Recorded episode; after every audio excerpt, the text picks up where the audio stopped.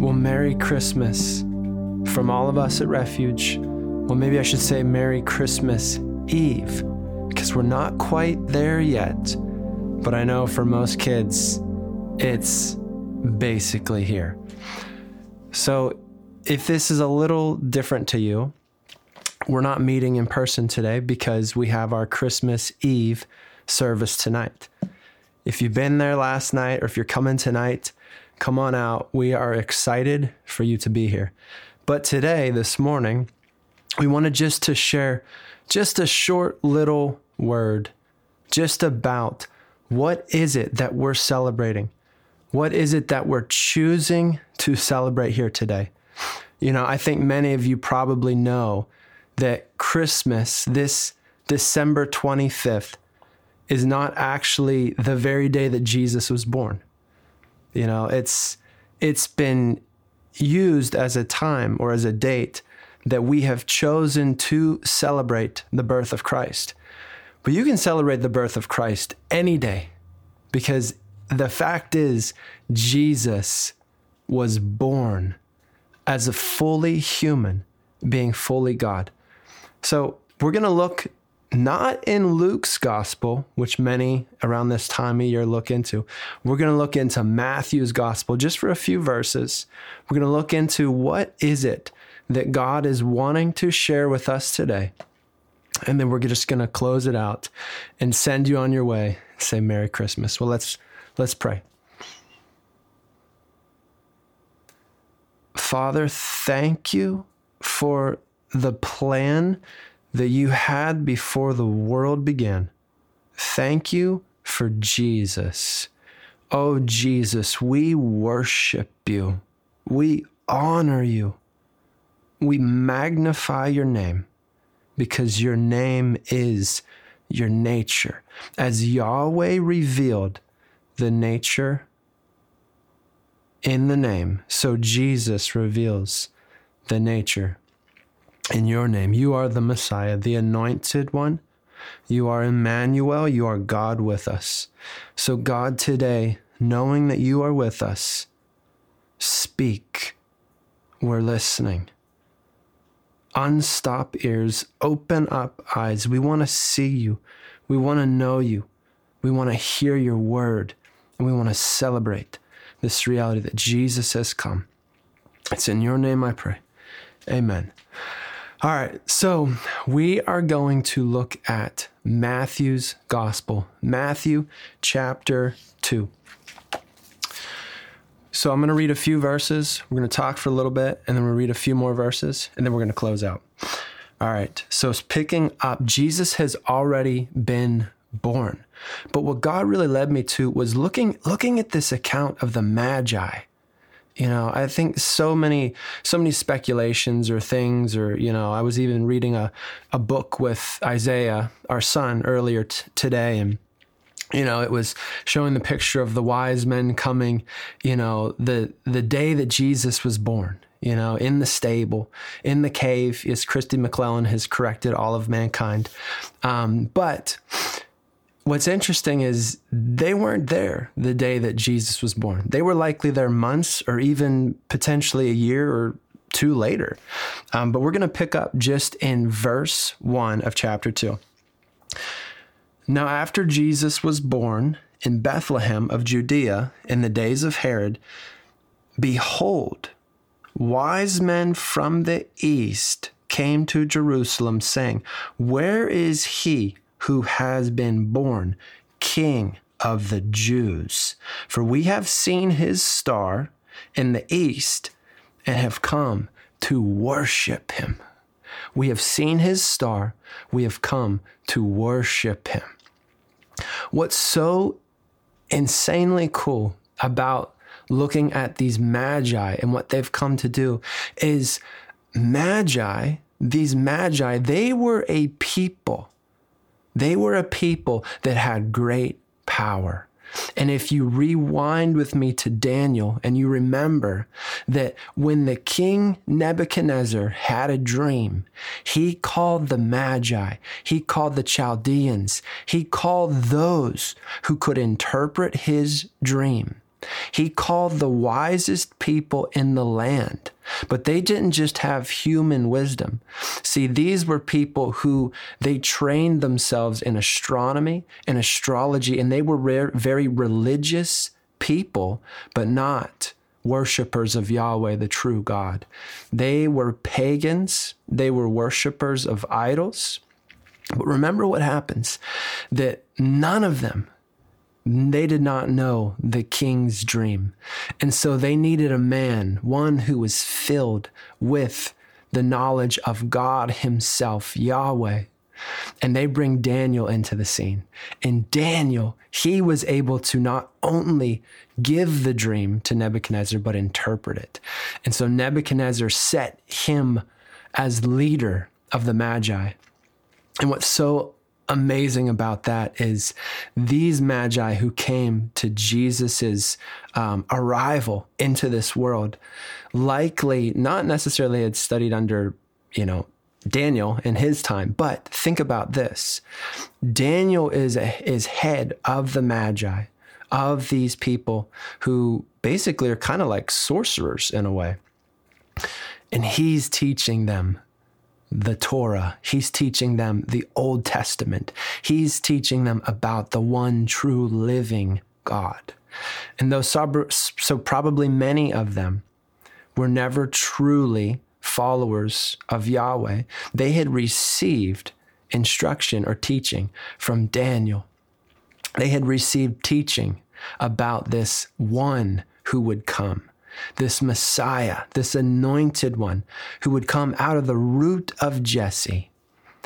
And so I believe that because God positioned Daniel strategically in Babylon, these wise men who came to visit Jesus and his arrival into this humanity that we know, they came because they had heard of this God through the teachings that were passed down from the days of Daniel. That's amazing. But what can we take away from that today? See, when they came, they saw signs. And maybe maybe you have never gone to a church before, or maybe you are someone who once a year goes because it's Christmas and that's just what people do. So maybe you've literally seen signs on the road that said, Come to church, come worship with us. Or maybe you are a regular goer and follower of Jesus, one who comes every Sunday and worships him. See, the Magi came because they knew that this king that was born was not just any old king. He wasn't just, as Herod called himself, the king of the Jews. They knew this was the king of the Jews. So, do you realize when you come to a house of worship to worship with other people that you are worshiping the king of the Jews and of the Gentiles and of the world? Do you know that? Do you realize you're not just singing songs, but you are worshiping the one true living God. There's no higher honor. These magi traveled potentially 800 to 900 miles just to come. You know, it's hard for us sometimes just to get out of bed and to wake up and to drive maybe a few miles to worship.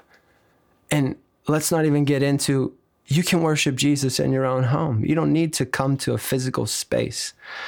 But I think what's important is that these magi, they were Gentiles. They were pagans. They had a mixture with their pagan religion, their pagan traditions, and the Jewish religion, the religion that Daniel had shared with this group of people, the Magi. And so there was a mixture with them. See, they had some teaching, but they were not true followers, but yet they followed the star. They felt compelled. Oh, is that the story of not everyone who's been born again? They followed this inward compulsion, a compulsion to come see who is the, this King of Kings, this King of Glory. There was this inward driving of, I have to investigate. I have to see. Is it really true? Did he really come to take away the sins of the world? Did he really come and, and, and be able to take away all that has defiled me, all that has corrupted me, everything on the inside that has bankrupted me? I got to see if it's really true. And so the Magi come. And what do they do? They meet this boy, Jesus, a boy, two years or younger and they fall on their feet and they worship him. They worship him. And they bring him gifts. So they bring him, we'll see in a second here. I'm going to jump just a page over. And so when they arrive in verse 9, Behold, the star which they had seen in the east went before them, till it came and stood over where the young child was. When they saw the star, they rejoiced. Not only did they rejoice, but when they had come into the house, they saw the young child with Mary, his mother. They fell down and they worshipped him. And when they had opened their treasures, they presented gifts to him gold, frankincense, and myrrh. They had gifts for Jesus. They knew he was so important, so valuable that they brought gifts to him. You know, some of us, maybe even in the past, have felt, you know, whether out of the abundance and cheer of our heart or just out of feeling like we ought to, you know, we felt the, the, the, the compulsion to give to give maybe a tithe, to give maybe our time, to give something these wise men, they gave. They brought really valuable gifts because they knew just even a little bit the value of this boy king, fully God, fully man. They met God in human flesh and they worshiped him. But the one thing that really stood out to me in this whole story was that they worshiped Jesus but then they went back to their old country. See, they had met God in human form. They had worshiped him. They had brought gifts to him. But then they went back to their old country. They went back to their old life. And so, my question to you today is this Have you had an encounter with the living Christ, the one who is made manifest in flesh?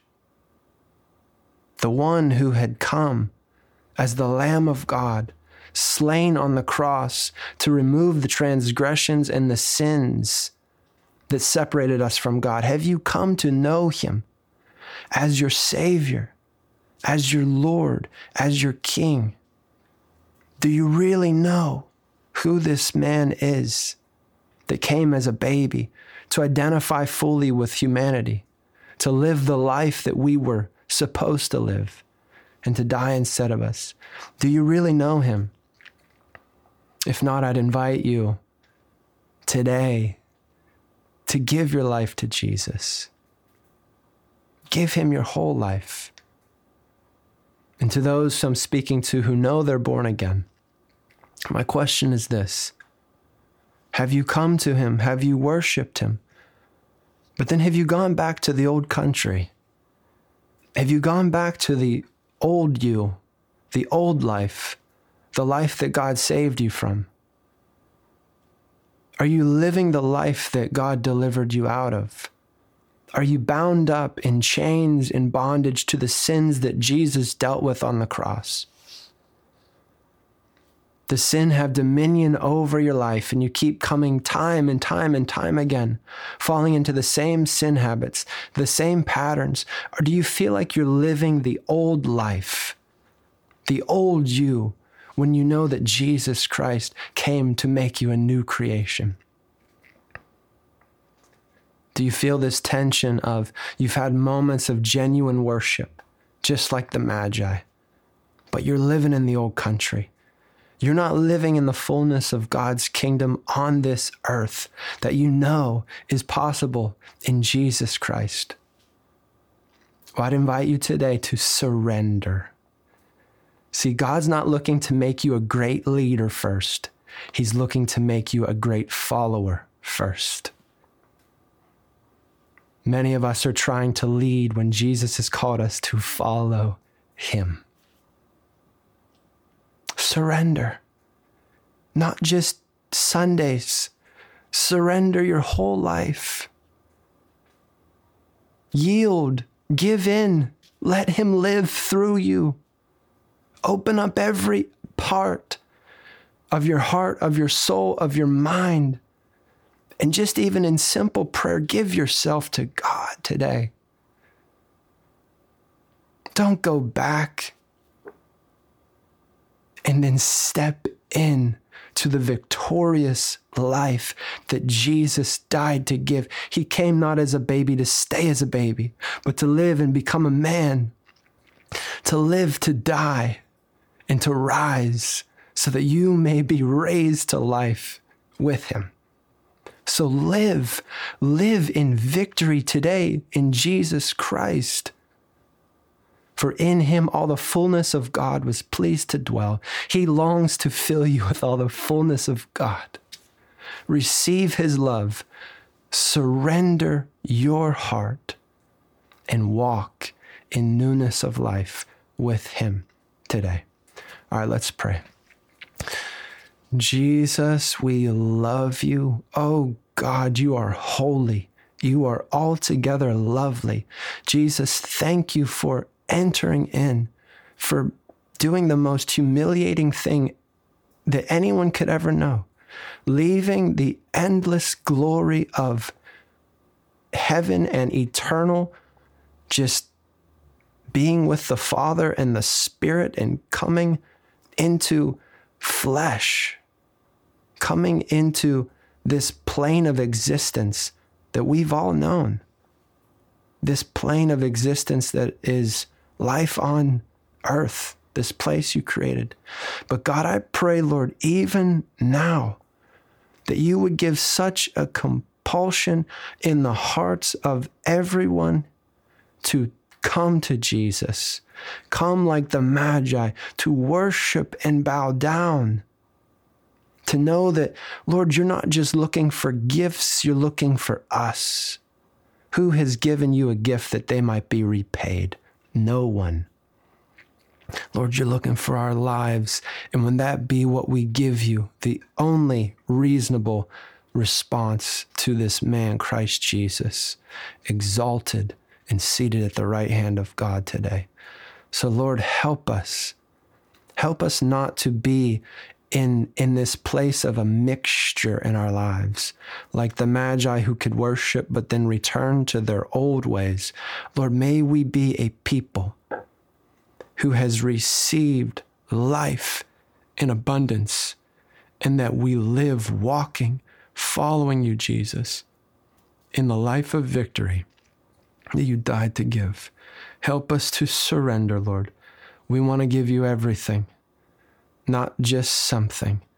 We want to give you everything, for this is the doorway into life, into the life that Jesus is Himself, life in you.